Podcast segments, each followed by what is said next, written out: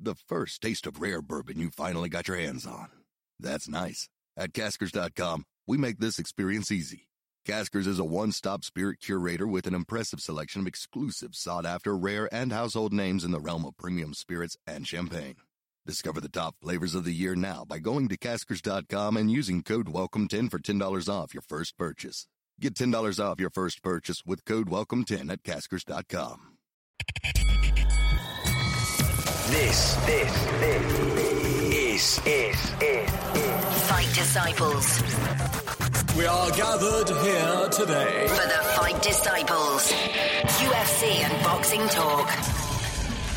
Welcome to episode 112 of the Fight Disciples podcast. Thank you so much for downloading us. If this is the first time you've stumbled across us, I know that I say this every single episode. Hit subscribe on our website. Therefore, you'll get episodes every Tuesday, every Wednesday, every Thursday. We're dishing it out for fun, man. It's free. We're not charging you. So get yourself amongst it. There's two boxing episodes and one UFC episode every single week. Thursdays is UFC day, hence being here with us today, no doubt. You can get it all on fightdisciples.com and on our social medias at Fight Disciples on Facebook, Twitter and Instagram. Again, I'm going to take you behind the fourth wall now of this particular podcast. We're again late at night, mainly because Nick's been sorting out his microwave oven from yesterday and the weather's been that good. He's been in the paddling pool today, oiling up, haven't you, son? It's been good, mate. Speedos have been on. Speedos. Oh, I've got a story about my Speedos. I was going to... Well, that's where we're going. Go on, tell them about your story about your Speedos. So obviously last week, we how much as fans, fight fans, how much did we enjoy spending our weekend, you know, mid-afternoon? Well, actually, it was about lunchtime, wasn't it? It was like just before lunch, chilling in the gardens. The sun was cracking the flags here in the UK. We're all tuning into UFC Singapore. Absolute perfect time. And kids are in the paddling pool, everything's sorted.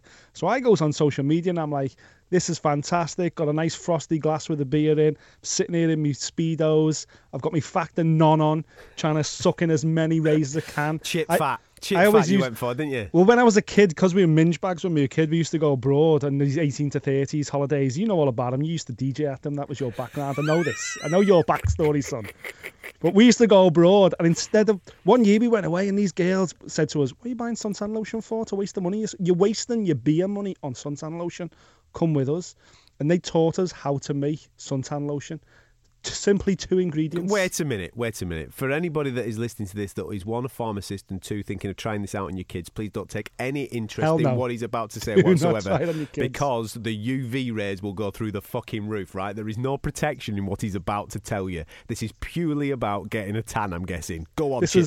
This is late 90s, 18 to 30, holiday to Falaraki or somewhere equally absurd. Homemade suntan lotion. Quite simple. 3 ingredients. Olive oil, vinegar, and lemon juice. Boom. Are you taking the piss? You'd stink, mate. You'd stink like you'd come out of the fucking chippy. Works like a dream, and the mosquitoes don't go anywhere near you. I bet they don't. Bloody tastes like shite with that on. Did it work on a tan? Did you get a tan on that? Belted of a tan, yeah. Serious? Belted. Honestly, yeah. Great tan. We used to... There was a kid that used to go on holiday with us, right? And he was always mint tanned all year round. Absolutely the daddy when it comes to being tan light.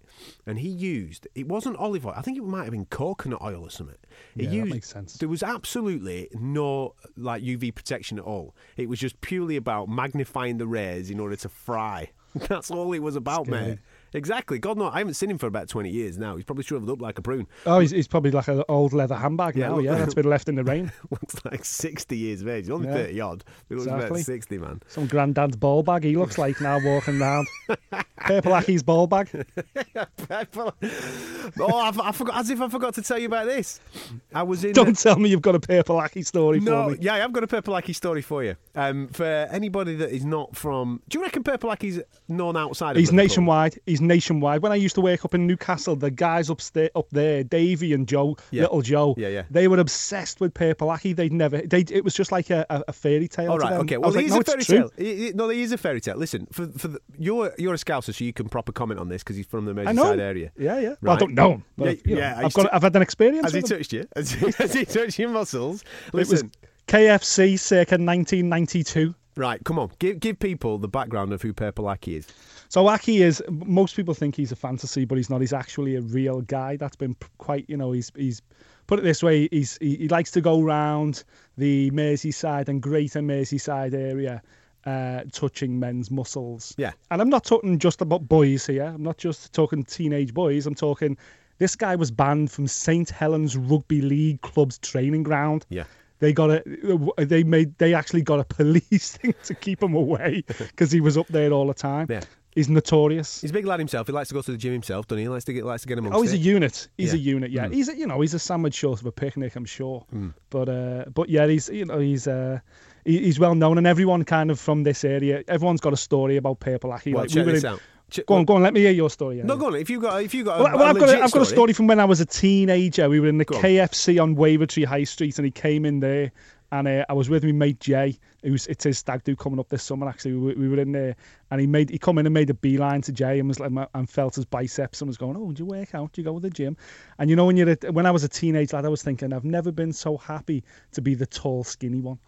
Because he had no interest in me whatsoever, and I just prayed years later when I put a bit of juice on myself, I just prayed that I never bumped into him. Thankfully I never have. Well, check this out, right?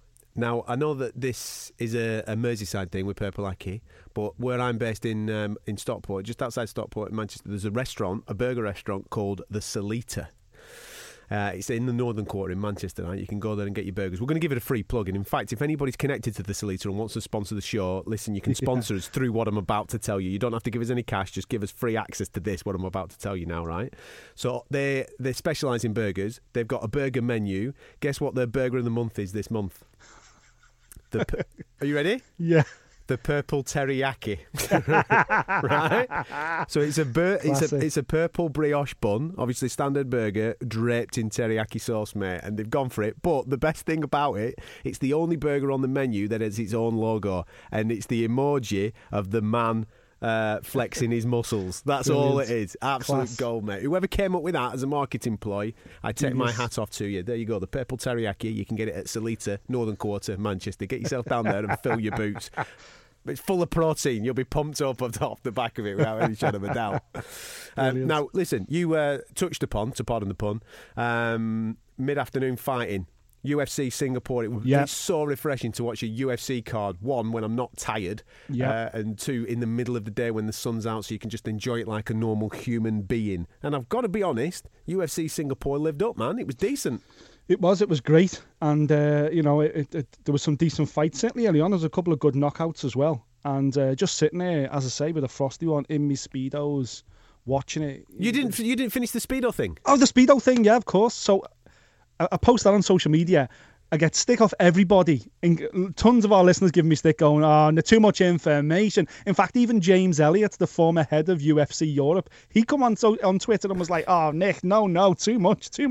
I thought, that's harsh, because, guys. Yeah. I don't look bad in Speedos. I wouldn't say I look like Conor McGregor. I'd say I more look like Fedor Emelianenko. Or Shogun, to be totally honest. But you know what? Fine figure, man. So I'll take that all day. But anyway, I put it on social media.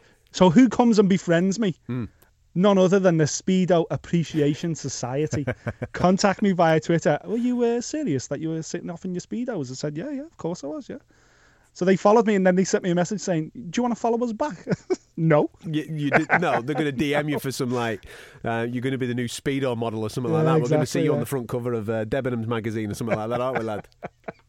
In your Fedor Emelianenko type high and mighty. High and mighty, baby, yeah. Loving it, giving it the big pouch paws. Giacomo. Me and Freddie Flintoff on the corner of the next Giacomo catalogue. Back to the fighting now that you've told that. Go on, you were sat there with your Speedos on, enjoying a little bit of Singapore. Sat there with my Speedos on, thinking, fuck, I can't believe my predictions are going out the window in style here. Takanori Gomi, goodbye. Tarec Saffiedine, hard luck. Mm. Dong Hyun Kim, not again. Great performance by Colby Covington, no. Andrei Arlovski, see you in Bellator, buddy. I got to the main event, and it was like, Holly, man, you've got to try and save your career here, because let's be honest, the bantamweight division needs Holly Holm. It needs names. Yeah. And to be fair to her, I thought the fight was going well. It was waiting to warm up. But did you?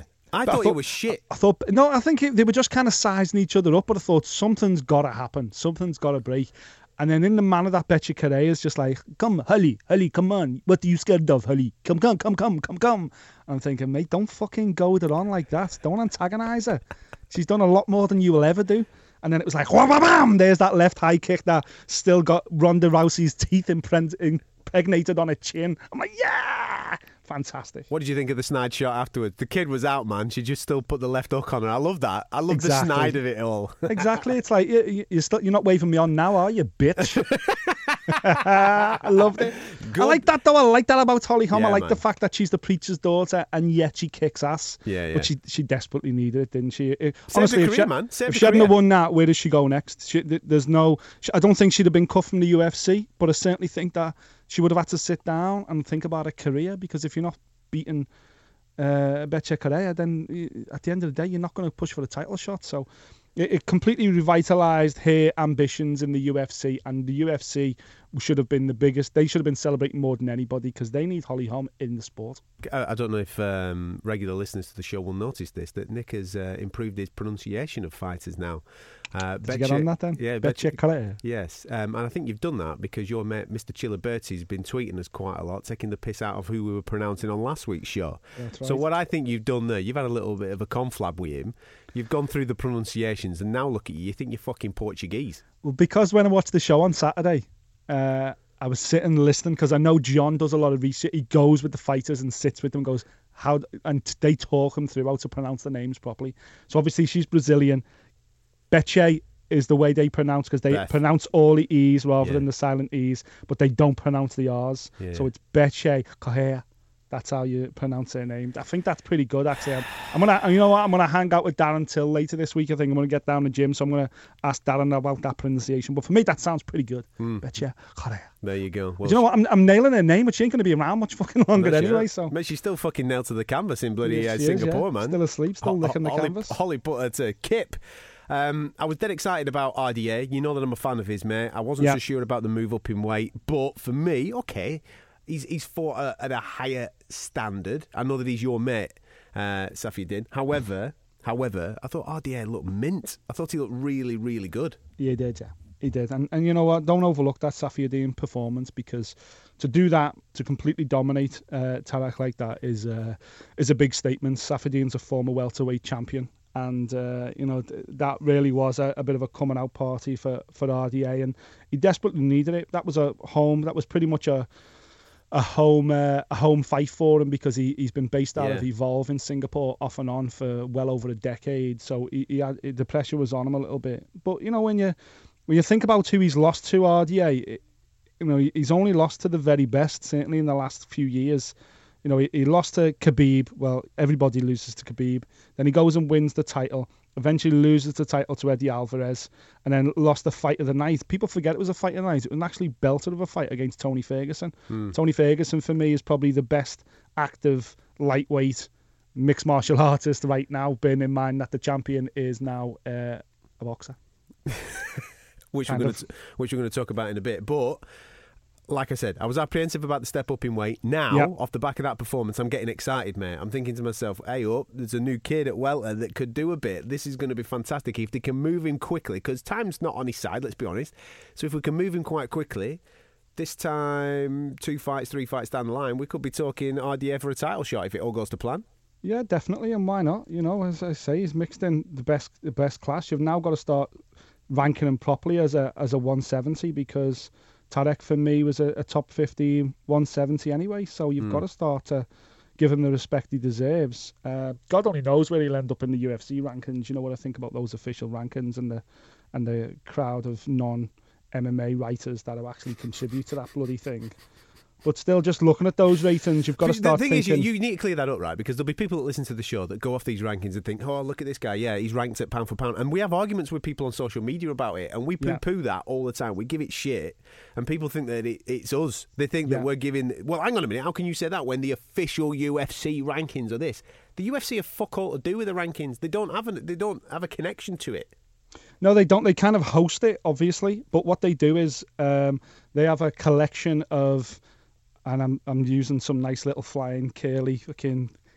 Look at you, trying to get yourself out of getting some shit off social media, mate. Come on, I ain't going to get shit off social media. What I'm saying is they have a panel of so-called MMA media that contributes to these rankings, and they provide their top 15s in every weight division, including the pound-for-pound list. Yeah. And the UFC brings all them together and picks out the averages, and whichever one gets the most votes, obviously, that's how they build their ranking system. On UFC.com, they have no input into that at all. However, look at that list. You can actually go on there and select each individual mixed martial arts writer that contributes.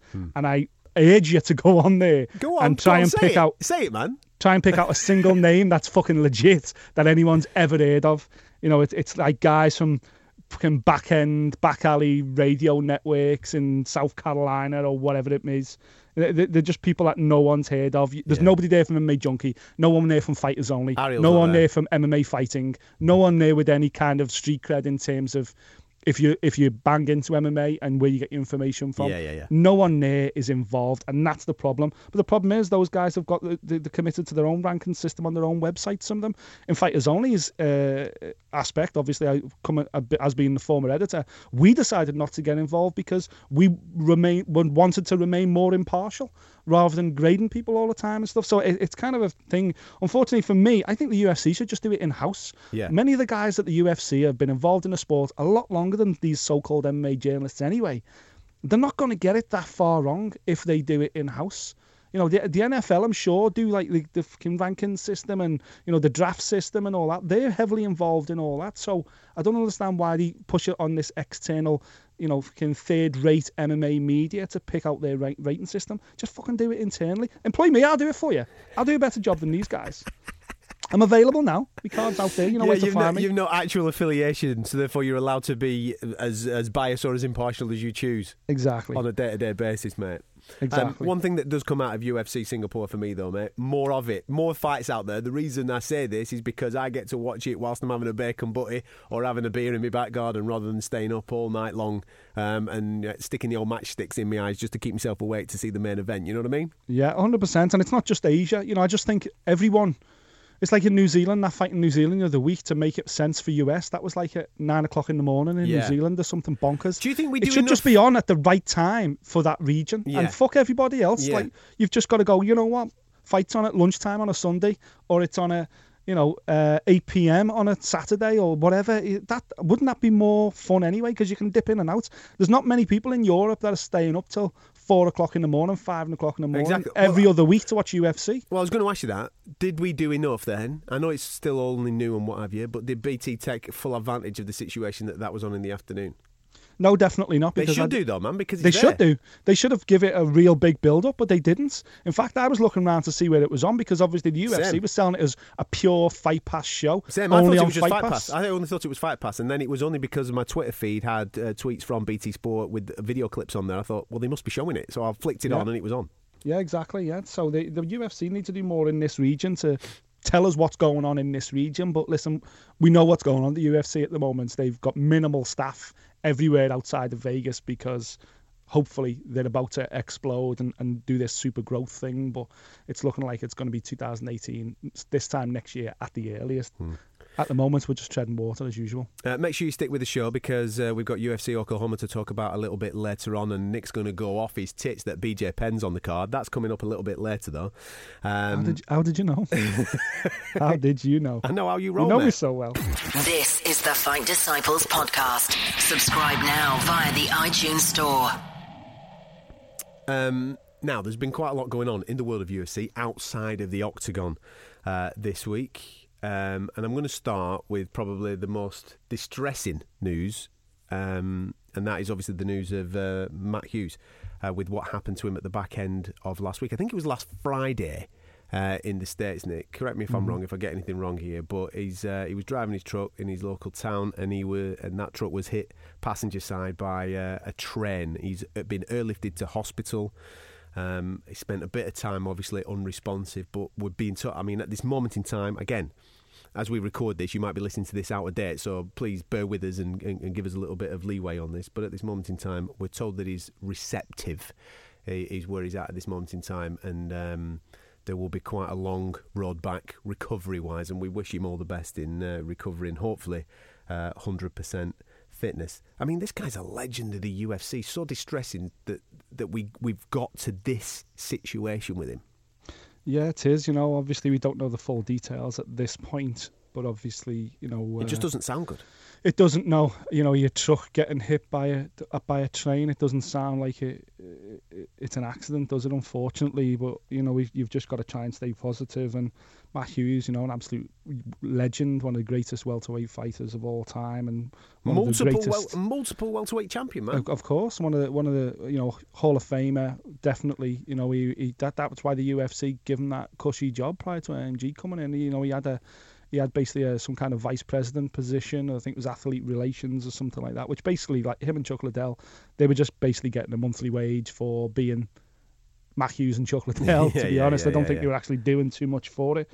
But, you know, but that's what he gave the UFC, you know, when they needed him. They, you know, during that growth period when they had nothing and they were fighting to get on TV and the Fertitta brothers just bought over, you know, it was the likes of Chuck and Matt Hughes and Tito and later George St-Pierre. Yeah. And they were the ones that built the organisation, Forrest Griffin, of course. So that's why they were all given these, well, the ones that were still in favour were given these cushy jobs, if you like, as a thank you to them long term. But obviously, Matt, in the situation he's been in, obviously, ING came in, most of those jobs. I think Forrest is the only one that's still employed by the company as far as I know. The rest of them have been cut loose, which is why, unfortunately, we're hearing like Chuck Liddell is being linked with potentially a comeback fight. Well, he was talking about potentially a comeback fight with Matt Hughes at one stage and everything. You just kind of think, oh, no, we don't need this. We don't need this for the sport. But obviously, we don't know where Matt's head was at. Hopefully, it comes out that it was some kind of freak accident.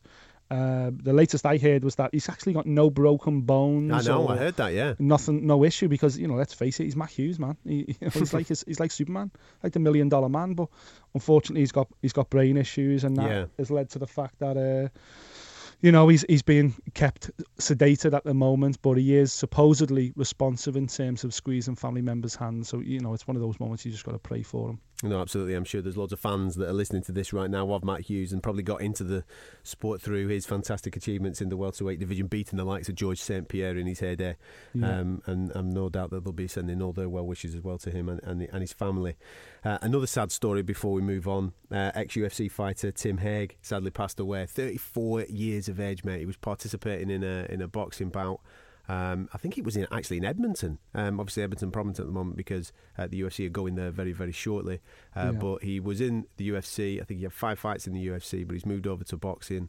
And he was knocked out in a bout on Friday night in the second round and sadly passed away on Sunday.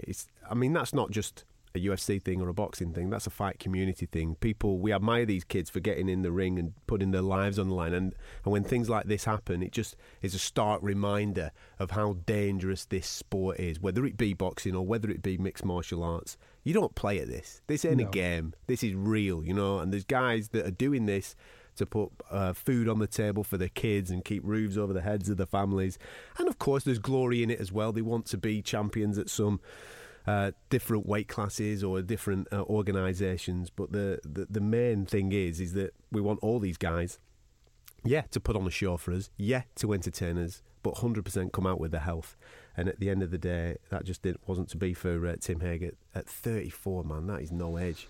It is, unfortunately, you know, and this comes back to the fact that the sport, fight sports in general, suffers from not having some kind of global governing body, or, you know, last time I tried to make this comparison, I mentioned the word FIFA, and that would be the fucking disaster, of course, because it's a disaster for football. But I know a global overseeing health body would be so valuable in fight sports, where they could monitor what fighters are doing, who are crossing codes maybe, or even just in one code, and how many knockouts they're getting and everything else. You know, that was Tim Hague's 4th professional boxing match, his 2nd consecutive knockout defeat. When you combine that with the fact that he was knocked out in 4 of his last 5 MMA contests as well, you know, it doesn't paint a great picture, and you've got to try and get your head around the fact that while MMA might have gone, you know what, you've been knocked out a few times here, then boxing I've got to try and take that on board as well, and vice versa. You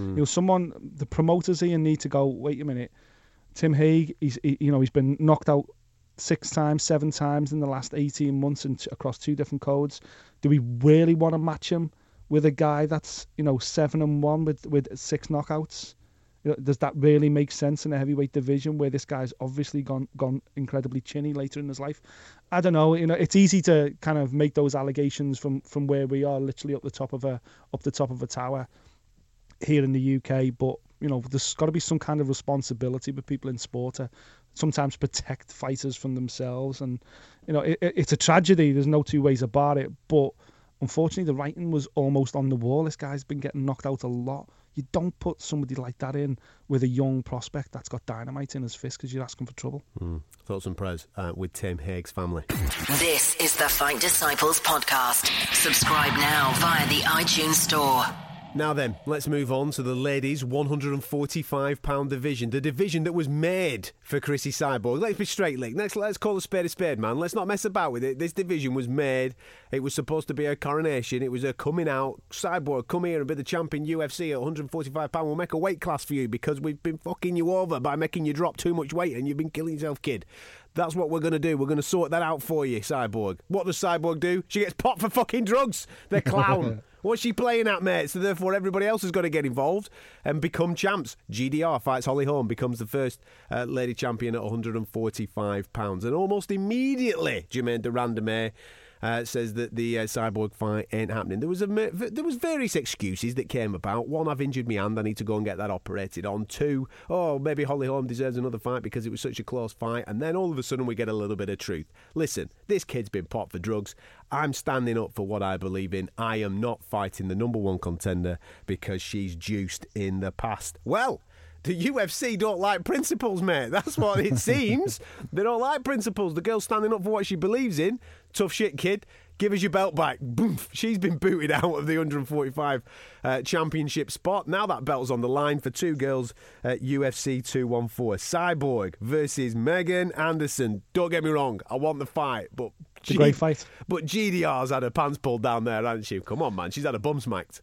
She has, yeah, and you know what? Good on the UFC. Like, I'm going to back the UFC 100% on this. We give drug cheats so much shit on here, man. I think the kid's standing up for the rights of the. Listen, we don't want to be fighting drug cheats. If she's been popped for drugs, sling your hook. Listen, all I'm saying is that Germaine de Randamie does not make the rules. Does not control the sport. She is not the promoter. She doesn't get to say I do this or I do that. She wasn't saying fuck all about Cyborg prior to winning the title, but as soon as she wins the title against Holly Holm, suddenly then it's like, right, you're going to have to fight Cyborg. Oh, I've got an injury. I've got a hand injury. I'll have to delay that. And then it was like, right, okay, Germaine de Randamie, we need you for a press conference and stuff. She's fucking disappeared in Holland, up some back alley, smoking weed in the Bulldog Cafe in Amsterdam, more than likely. She's gone. She's off the radar. And so it's like, where's the champ gone? Like, where's the featherweight champ gone? And then suddenly she reappears. And she's like, yeah, well, you know, it's against my morals to fight a two-time drug cheat, so fuck. What? What the fuck's it got to do with you? Well, like, you don't make the rules. She doesn't make the rules. I don't care. She's got to get in the octagon with her. If she, you know what I mean? She's got to fight her. No, we talk about this all the time, man. About kids getting juiced. What if she gets in there? Cyborg's, you know, done a bit of juice and she. Listen, I'm telling you now, Cyborg is the most tested athlete in the UFC right now. I guarantee you. I guarantee Cyborg hasn't pissed in a toilet for about 6 months. That girl carries her own test tubes with her. I am telling you now, she is getting tested to high heaven. The UFC is not like boxing, where you don't. Sometimes you find out that people are in world title fights and they haven't even been tested once. The UFC test their athletes religiously, none more so than those in title class and those about, you know, who are already champions. They get tested more than anyone. Conor McGregor's never ever failed a test in his entire life. Yet ahead of the Jose Aldo fight, he was getting tested every other week, every week sometimes. So I'm telling you now, Cyborg will be getting tested to high heaven. So if the UFC, as far as I'm concerned, if Jeff Nowitzki is happy, then we should all be happy because that guy has busted more people in sport than anyone in history. So if Jeff is saying she is safe to fight, if he is saying, right, okay, her excuse for the second test was legit, we've tested it, it's fine, she can safe to fight, then you know what, I'm going to back Jeff. I'm going to go, right, okay, if Jeff says she's fit to fight, she's got to fight. Germaine de Randamie cannot say, I don't want to fight her because if you want to, okay, sound, well, you're no longer the champion. I agree with the UFC, fucker. principles, morals stand no stead on this show. Sling your up, kid. If you're not going to get in with you, do one. Well, all right then. All right then. Here's one for you, yeah. I love the Megan Anson fight, by the way. That's a great fight because she is a beast. We're going to get back to this in a minute. We're going to get back to it. But just on this then, right? So Germaine de Randamie becomes champion. She doesn't want to fight the number one contender. Mm-hmm. Yeah? Yep. What's the difference between that and what Bisping's doing? Well, Bisping is... The UFC, it makes sense, you see, because the difference here is... Right, I'll tell you what the difference is. And everyone knows what the difference is. He's English. And he can do what he wants. Everybody knows what the difference is. And it's motherfucking ching-ching, motherfucking moolah, hello. Germaine de Randamie fighting AN other makes zip, sells nothing, does nothing for the organisation. Germaine de Randamie... let's be honest, not even Germaine de Randamie, just Cyborg in a title fight, the belt that was brought in for her. That is the biggest fight in women's MMA right now, is Cyborg fighting for that belt against AN other. So Germaine de Randamie doesn't matter. In terms of Michael Bisping, Bisping versus GSP sells more than Bisping versus Romero. Fact. So the UFC are hanging on like grim death, like Bisping, praying that GSP will actually come back and isn't blowing smoke up all our asses. He is. And they prayed that fight is still going to come off. So Yoel Romero, in the meantime, is now going to have to go in as eliminator with Bobby Knuckles, isn't he? So, what does this then do for the rest of them? You can't have one rule for one and one rule for the other. Why, Nicky? But what do you mean? Why you can't do it? Because you piss everybody off and you lose all the fighters, mate. No. Listen, I agree, but no, you don't. You don't agree. You're saying it's all about the dollar. I don't give a shit about rankings. I don't care if you've been on a 10-fight win streak. I don't care. We've just gone into the fact that the rankings are a load of wank anyway. They mean nothing. Yeah, but if somebody's been on a 10-fight win streak, I mean, look at poor old Demetrius Johnson. Look at poor old Demetrius Johnson. He can't get any coin, mate. You know what I mean? Don't get me started on Mighty Mouse. Oh, I love it. I love how this whole game's changing because for years the UFC has prided itself. You do well in the UFC, you win your fights, you boost your rankings, you will get a title shot. That has been the message through the whole tutelage of the Fertitta brothers. That was the message, wasn't it? Yeah, it was the message. Categorically, 100%. Yeah.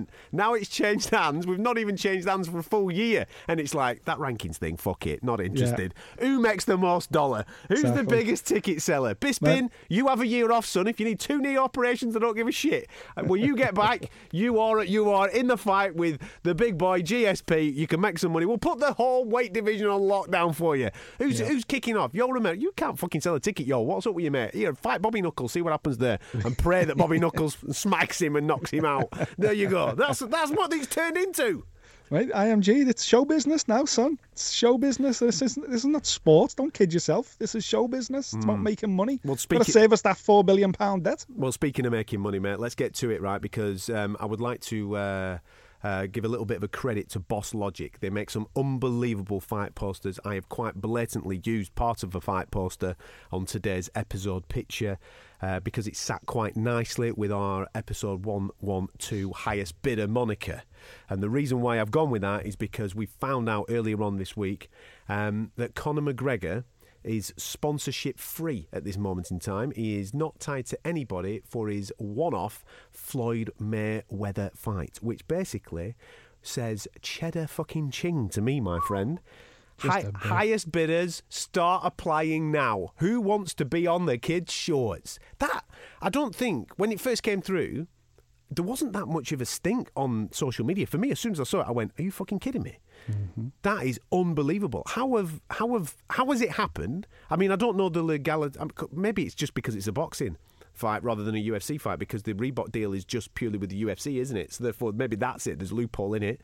And part of, obviously, Conor taking the split that he's taken with this particular fight was that he could sort his own sponsorships out. Mate, he's going to double his money and some. You'd think so, yeah, you know, and you're right, it was MMA Fighting, I think it was on Ariel's show this week, that Audi Attar, who's Conor's manager from Paradigm, he let it slip on there, you know, and it wasn't really pounced upon, but it's huge, you know, it is huge. Obviously, Reebok, who sponsor him in the UFC, and I've also got... No, the Reebok have signed up a couple of guys in the UFC for extra deals, so they kind of do like a T-shirt line. With Just explain the deal. Just explain the deal, because this is one of the things that we spoke to Vita Belfort in Manchester about, and this is the thing that he was getting pissed off about because he couldn't have external sponsorships because your contract basically with the UFC, they sort your sponsorships out. You're not allowed to sort your own out, are you? No. So if you're tied to the UFC, you have to wear Reebok. You get all their gear, and if you're a top end guy like Conor, you can also get little deals with the likes of Monster and things like that, because there's one or two brands that the UFC still allow to go on shorts, on the Reebok shorts, even though they say you're not allowed. You'll see certain fighters with certain little logos on there. But of course, Reebok are tied into a commitment deal, so if you've had so many fights in the UFC, you get paid X amount. It's like a sliding rule across everybody. However, fighters like Conor, fighters like Dominic Cruz, or some of the champions as well, some of the other champions, they have their own independent deals with Reebok where they do extra stuff elsewhere, which makes them a few extra quid. No doubt Conor's is a multi-million-pound deal. However, for this fight with Floyd, we have been told that the Reebok deal, the contract, does not cover boxing events. So in theory, Conor can go and renegotiate an entire deal just for this one fight. Now, that he may well have a sensational relationship with Reebok, and he will stay loyal to that brand. But we're talking about Conor McGregor, and he just wants money, man. So I can't see that. I think Nike, I think Under Armour, I think every major sports brand on the planet. Not just sport. Maybe not even sport. Yeah, maybe Louis Vuitton. You could see the first pair of Louis Vuitton, Rolls Royce, Gucci. Everyone, all these top-end brands that he likes to mix himself with. I'm telling you, his shorts could be the most expensive shorts in the history of fight sports, which is insane.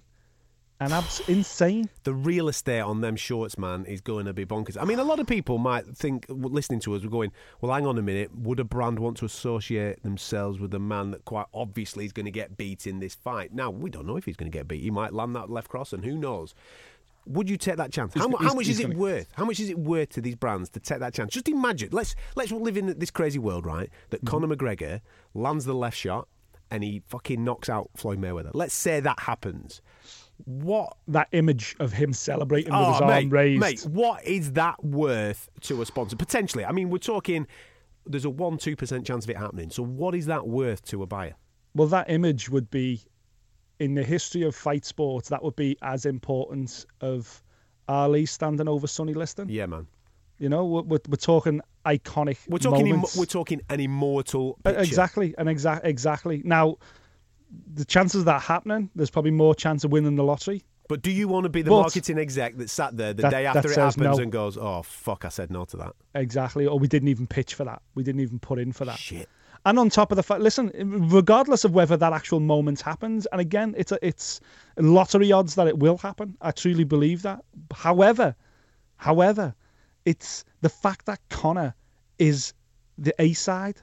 I think Conor drives this pay-per-view. Conor's the one that's got to convince the world now that he's got a chance. Mayweather will come out for these pressers when they eventually start, and we can't wait for them. And when the shows start, it'll be Floyd saying, I'm going to take him to school. I'm going to absolutely bully this kid. Of course I am. And it's going to be Conor's job to convince the world that he's got a puncher's chance.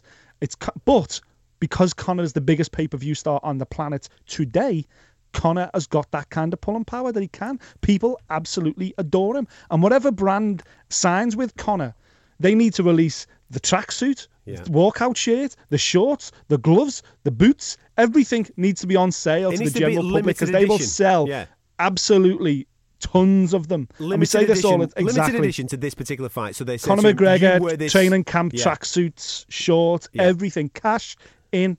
Look what the UFC have done with Reebok. Look how they sell their shirts on UFC's own website. Everything else.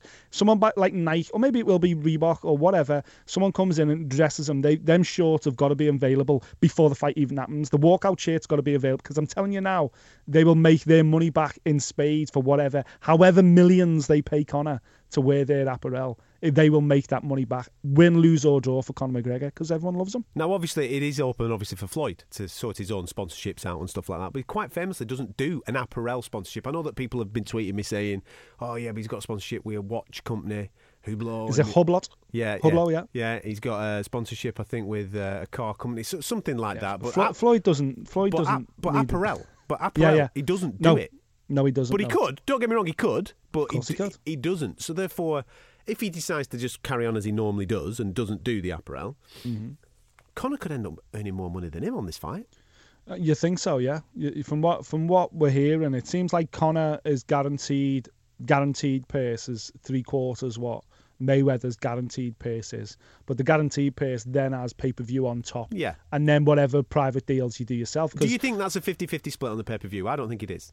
I don't know, because it depends. Each market's different, you see. If if once you get into it, it'd be like, okay, maybe it's more of a 60-40 in the US. I think it's 55-45 all round, mate. But then you'd argue that the UK market or the European market could well be worth more to Conor McGregor. Hmm. So it may be a 60-40 split for Europe for Conor. I don't know. These are all conversations. This is why it was so surprising that it kind of...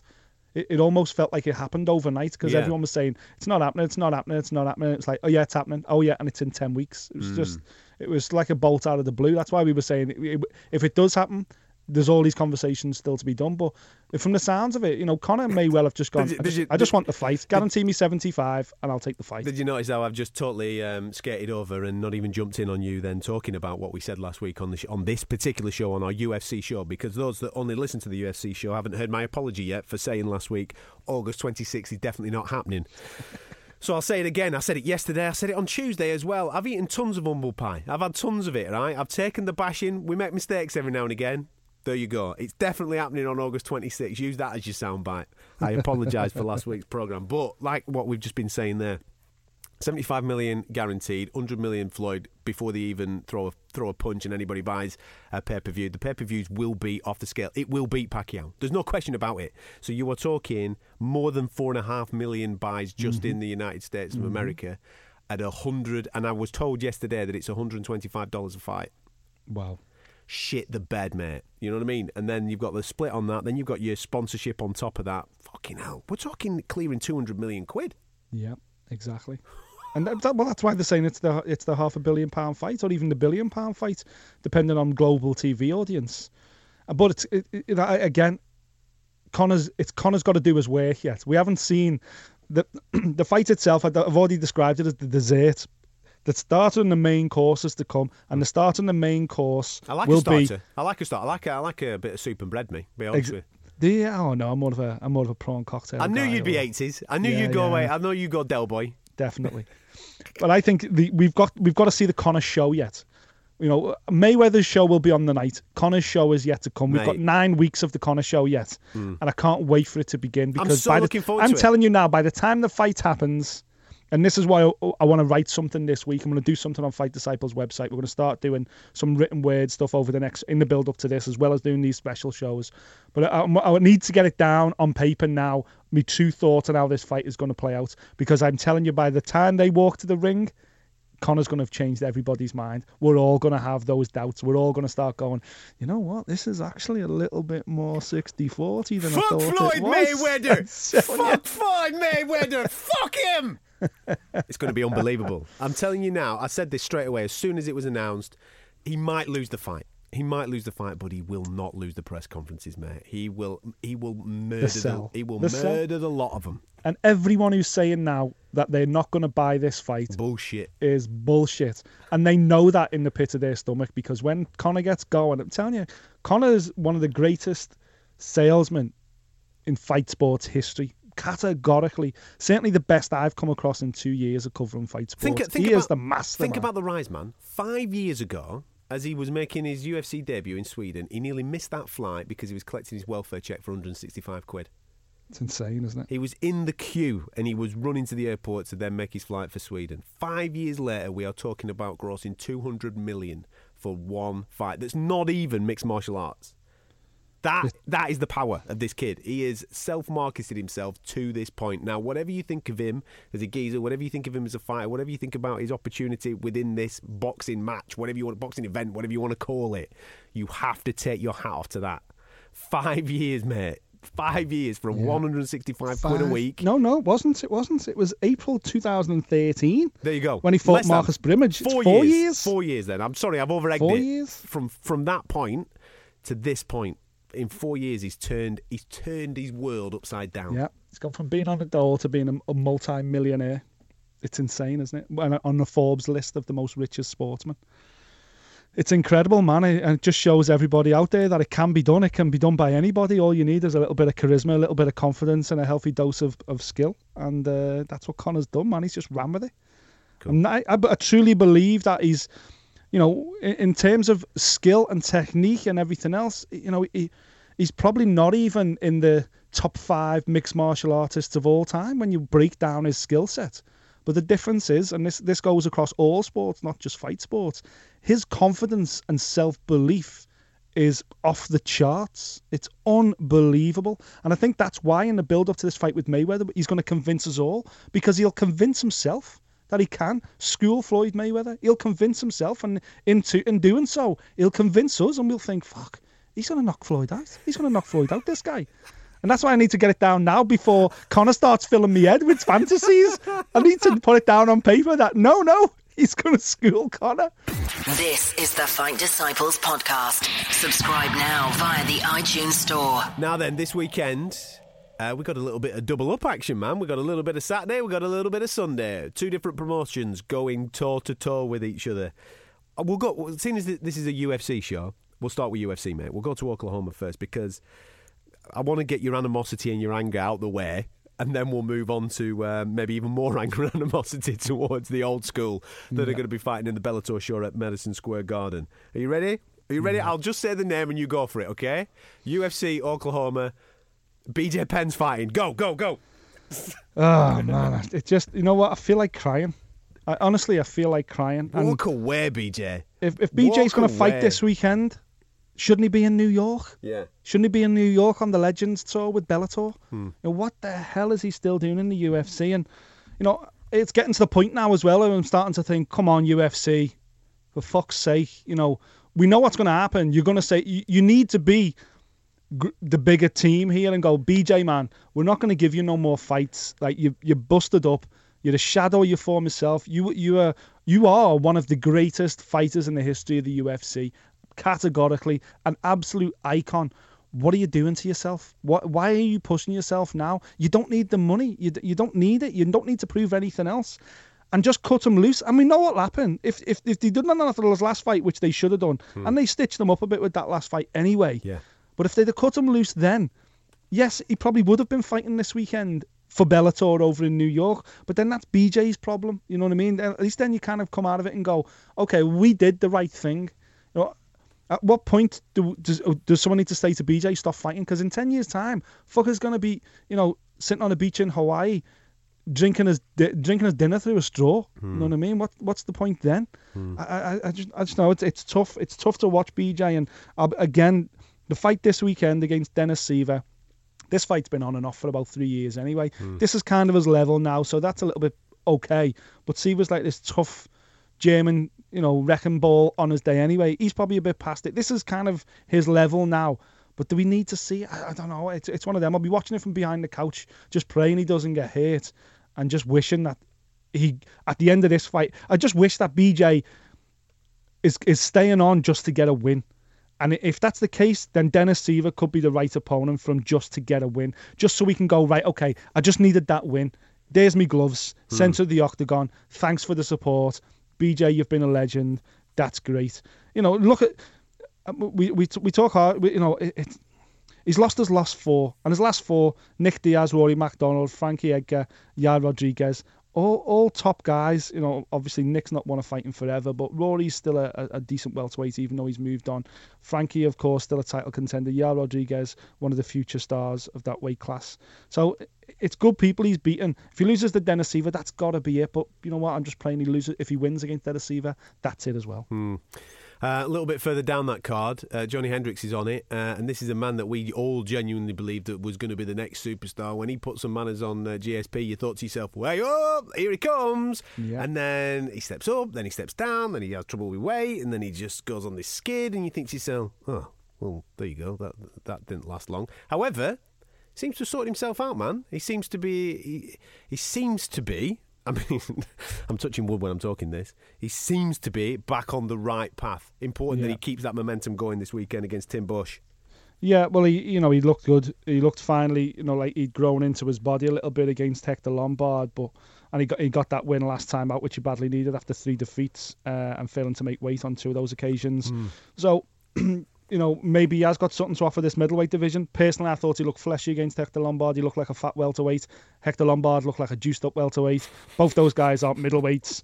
Tim Boetsch, who he's fighting this weekend, is a proper fucking huge guy.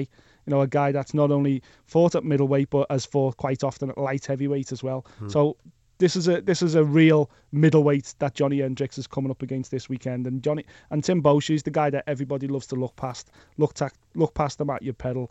Big, tough, street cop, ass-kicking motherfucker. And if round game as well. I mean, you look at him. Yeah, he's rounded, Tim Boetsch. He's good. Yeah, that's it. People look at him and they just go, oh, he's just a dig. He just whacks, that's it. But then his ground game's wicked, man. It's really good. It is, yeah. His ground game's good. So, obviously, Johnny Hendricks' background in wrestling's fucking superb as well. Course. So, really high-level AAA wrestler. So, it's a good matchup, but I think Johnny Hendricks, after this fight, will... Whether he wins or not, unless he starches Tim Boetsch early. If this is a tough fight for him, I think Johnny Hendricks has got to he's got to try and move back down to welterweight if he's ever going to do anything, because he ain't going to do anything at middleweight. The main attraction at Oklahoma, and a lot of fight fans will have seen, obviously, the when they released all the summer schedule, the summer fights, these were the two that kicked off at the press conference. Michael Chiesa against Kevin Lee. There was obviously a little bit of back and forth about somebody's mum. Next thing you know, it's the old playground vibe. Mum. That's it. It's the old playground vibe, innit? You know what I mean? Someone's giving someone some shit, and then you just go, yeah, your mum. And then that's it. Away it goes. Whoa, don't talk about my fucking mum. Boom, boom, boom, boom, boom. And it goes off, man. And I'm gonna go out there on this now, right? Because go on. It was Kevin Lee. It was Kevin Lee that landed the punch in that... in that altercation, and he was the one that was giving Chiesa's mum a little bit of shit, even though Chiesa was giving him a little bit back. That is where that ended, right? So it was Chiesa that was pulled off him, and he didn't really get to retaliate. Let's say he's going to retaliate this weekend, man. He's gonna put it on him on the deck, and he's gonna take him down and choke that motherfucker out. That's what's happening.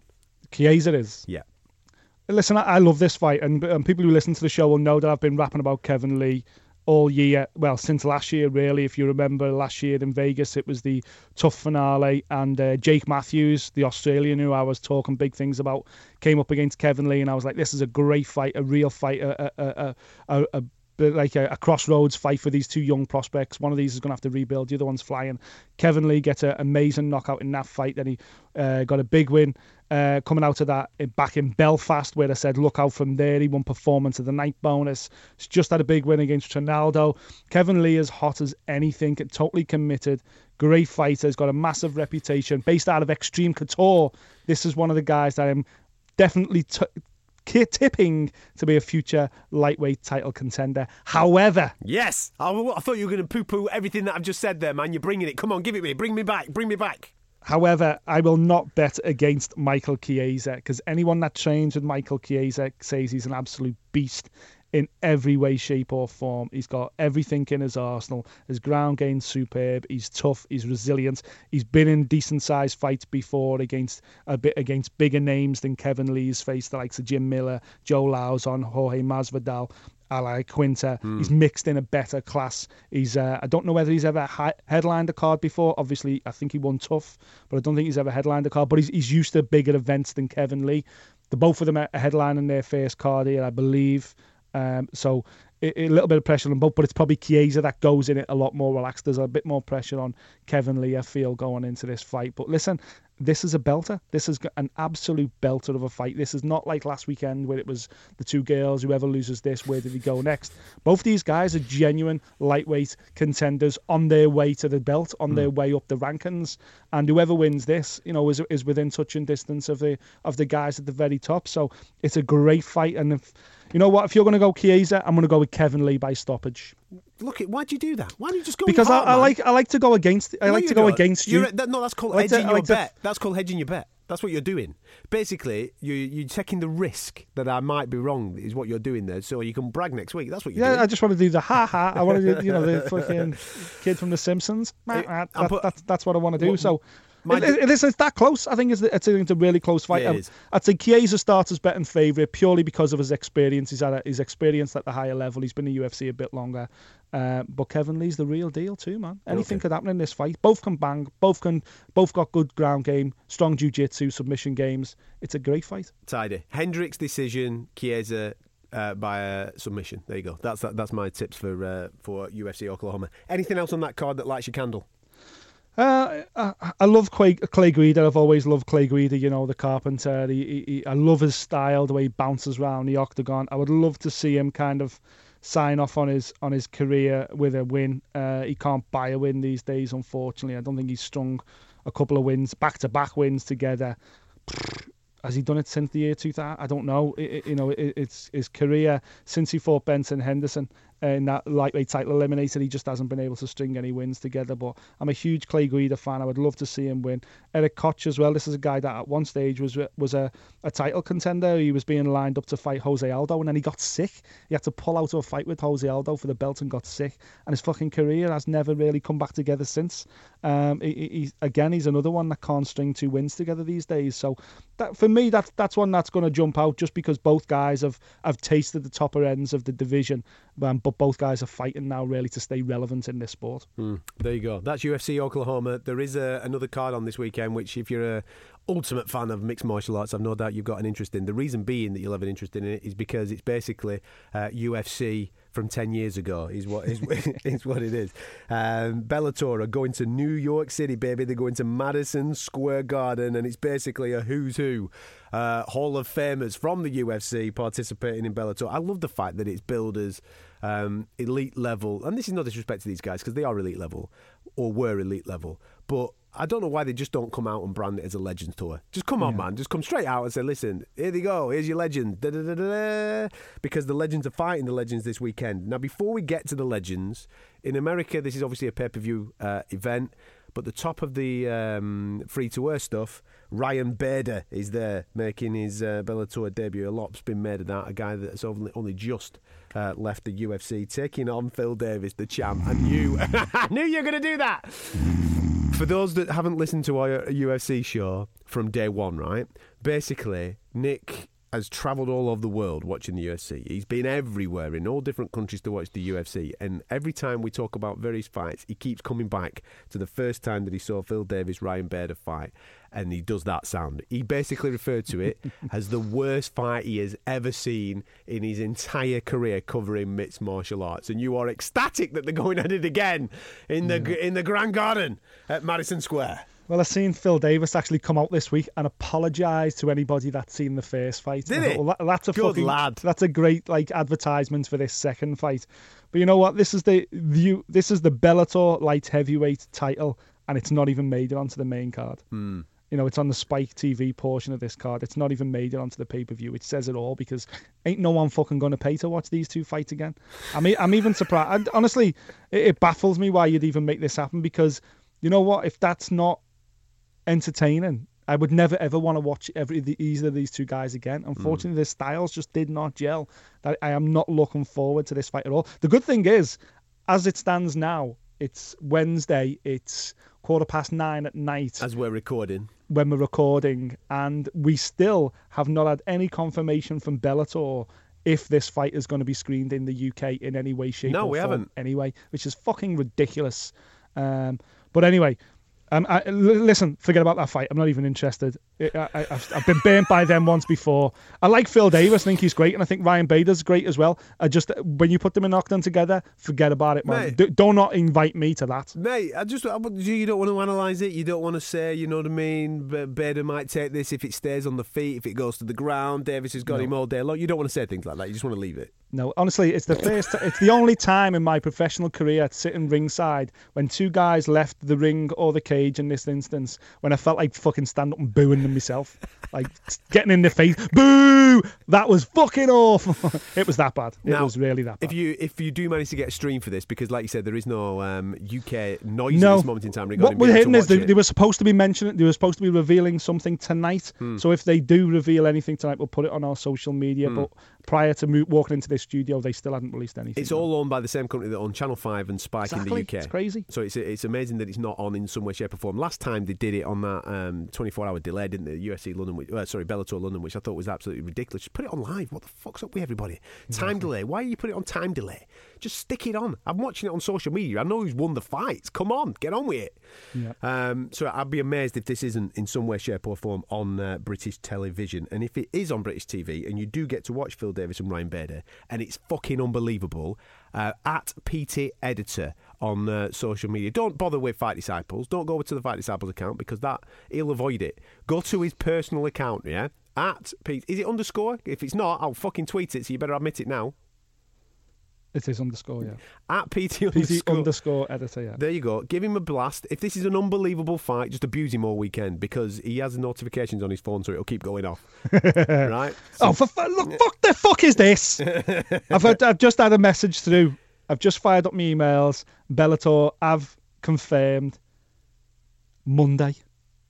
They're putting the TV on Monday. Bellator New York will be aired in the UK on Monday. What's the fucking point in that? Honestly, God. Why are they doing that?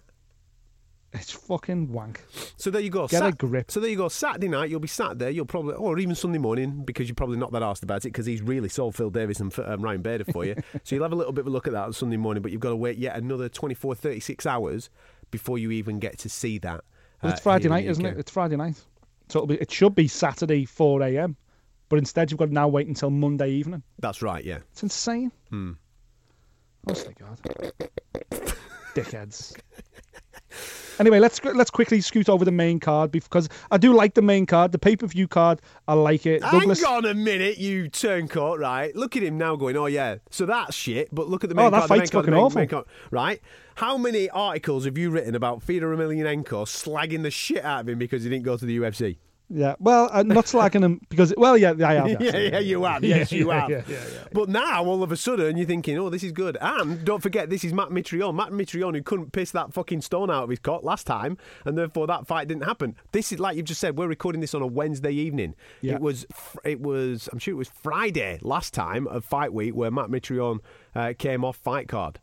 Because he had stones. What do they call it? Is it gallstones? Is that what he had? Yeah, gallstones. Yeah. So he pulled out of fight week. So I'm not holding my breath, mate. You know what I mean? No. I don't even know if they met the octagon walk. But go on, sell it to me. Well, listen, the two freak show fights we can giggle about them in a moment. I'm just talking about the two title fights that are on there. Douglas Lima, Lorenz Larkins, a great fight for the welterweight title, and Michael Chandler, who's probably one of the best. You know, he's certainly top 10 lightweights in the world, is defending his belt as well. So both those guys I really like. I like Lima. I like Chandler. Douglas Lima, that's on Tough Redemption.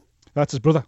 Oh, right. I'm getting a little bit confused there. That's their kid. I'm going to say, bloody hell, he's come out, hasn't he? Where's he gone? That's their kid, yeah. Mm. So he's on there. And also, the other one I want to see is young Aaron Pico. Now, most people probably haven't heard of this guy, but we wrote about him when I was still a Fighters Only. We did a big piece on him last year. So this guy is like this fucking elite wrestling prodigy from the US that just missed out on qualification for the last Olympic Games, I believe. Literally narrowly just missed out. Prior to that, he was winning all these tournaments. He was like, you know, a real wrestling superstar. Mm.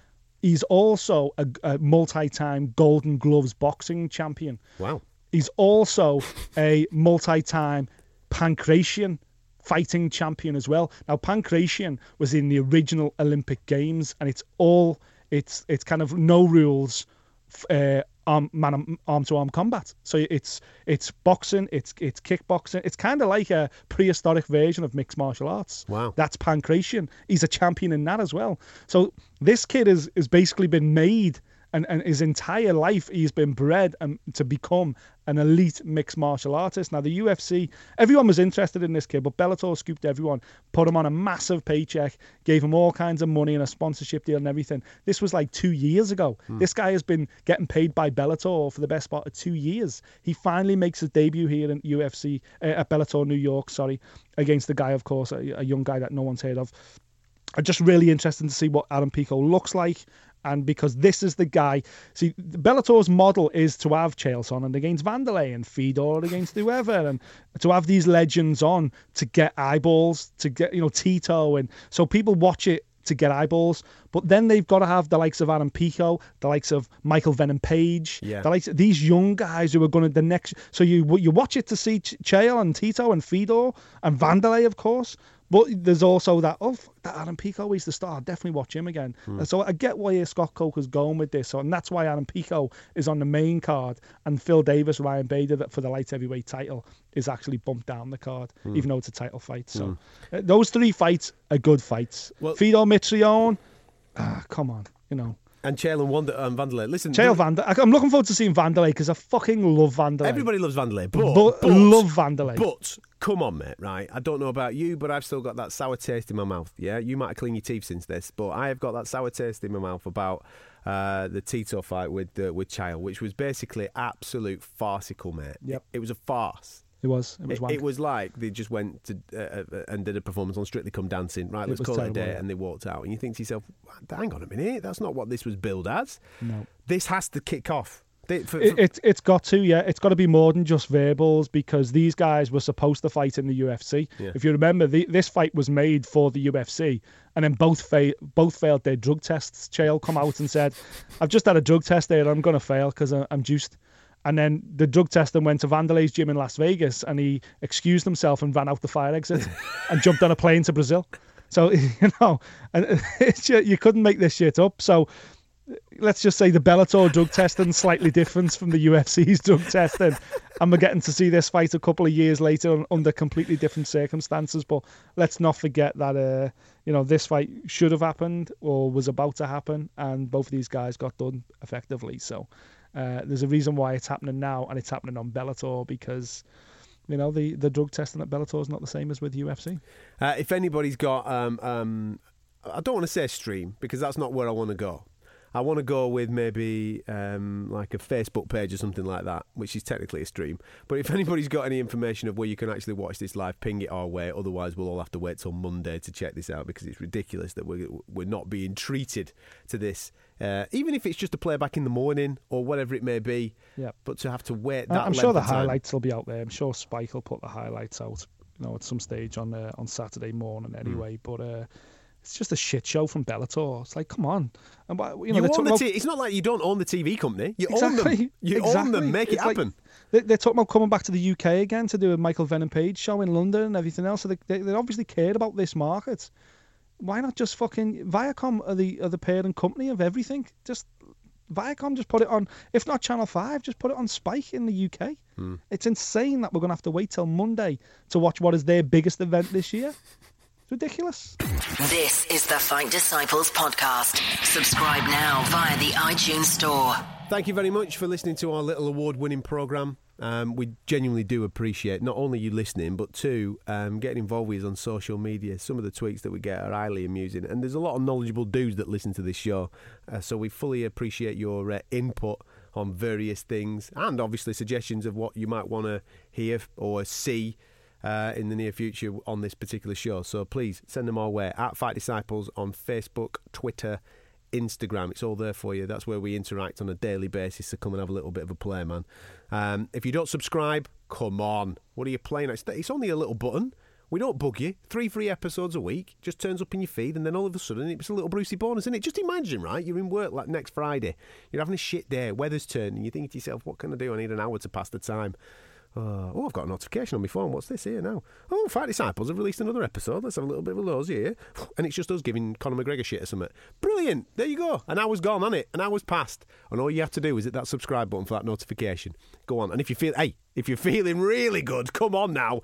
5-star review. That'd really make us happy. And it'll also help us with our chart position as well. So please give it a little bit of a blast. It's all available on our website, fightdisciples.com. Sure is. And you know what else is available on our website? Oh, here he goes. Fucking...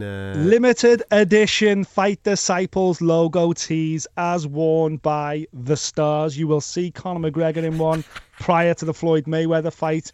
Once Conor wears it during the 24/7 show for Floyd Mayweather, I'm telling you now, we will be sold out. It will be sold out. So you need to get it quick. Mate. Get online now. Get onto fightdisciples.com. Hit our store button. Limited edition logo tee. I'm telling you now, get it before Conor wears it, because it'll be gone as soon as he does. It's only a tenner. FightDisciples.com. Knock yourself out, man. It's all there. We'll catch you next time. Thank you for listening. If you like what you heard, subscribe via iTunes.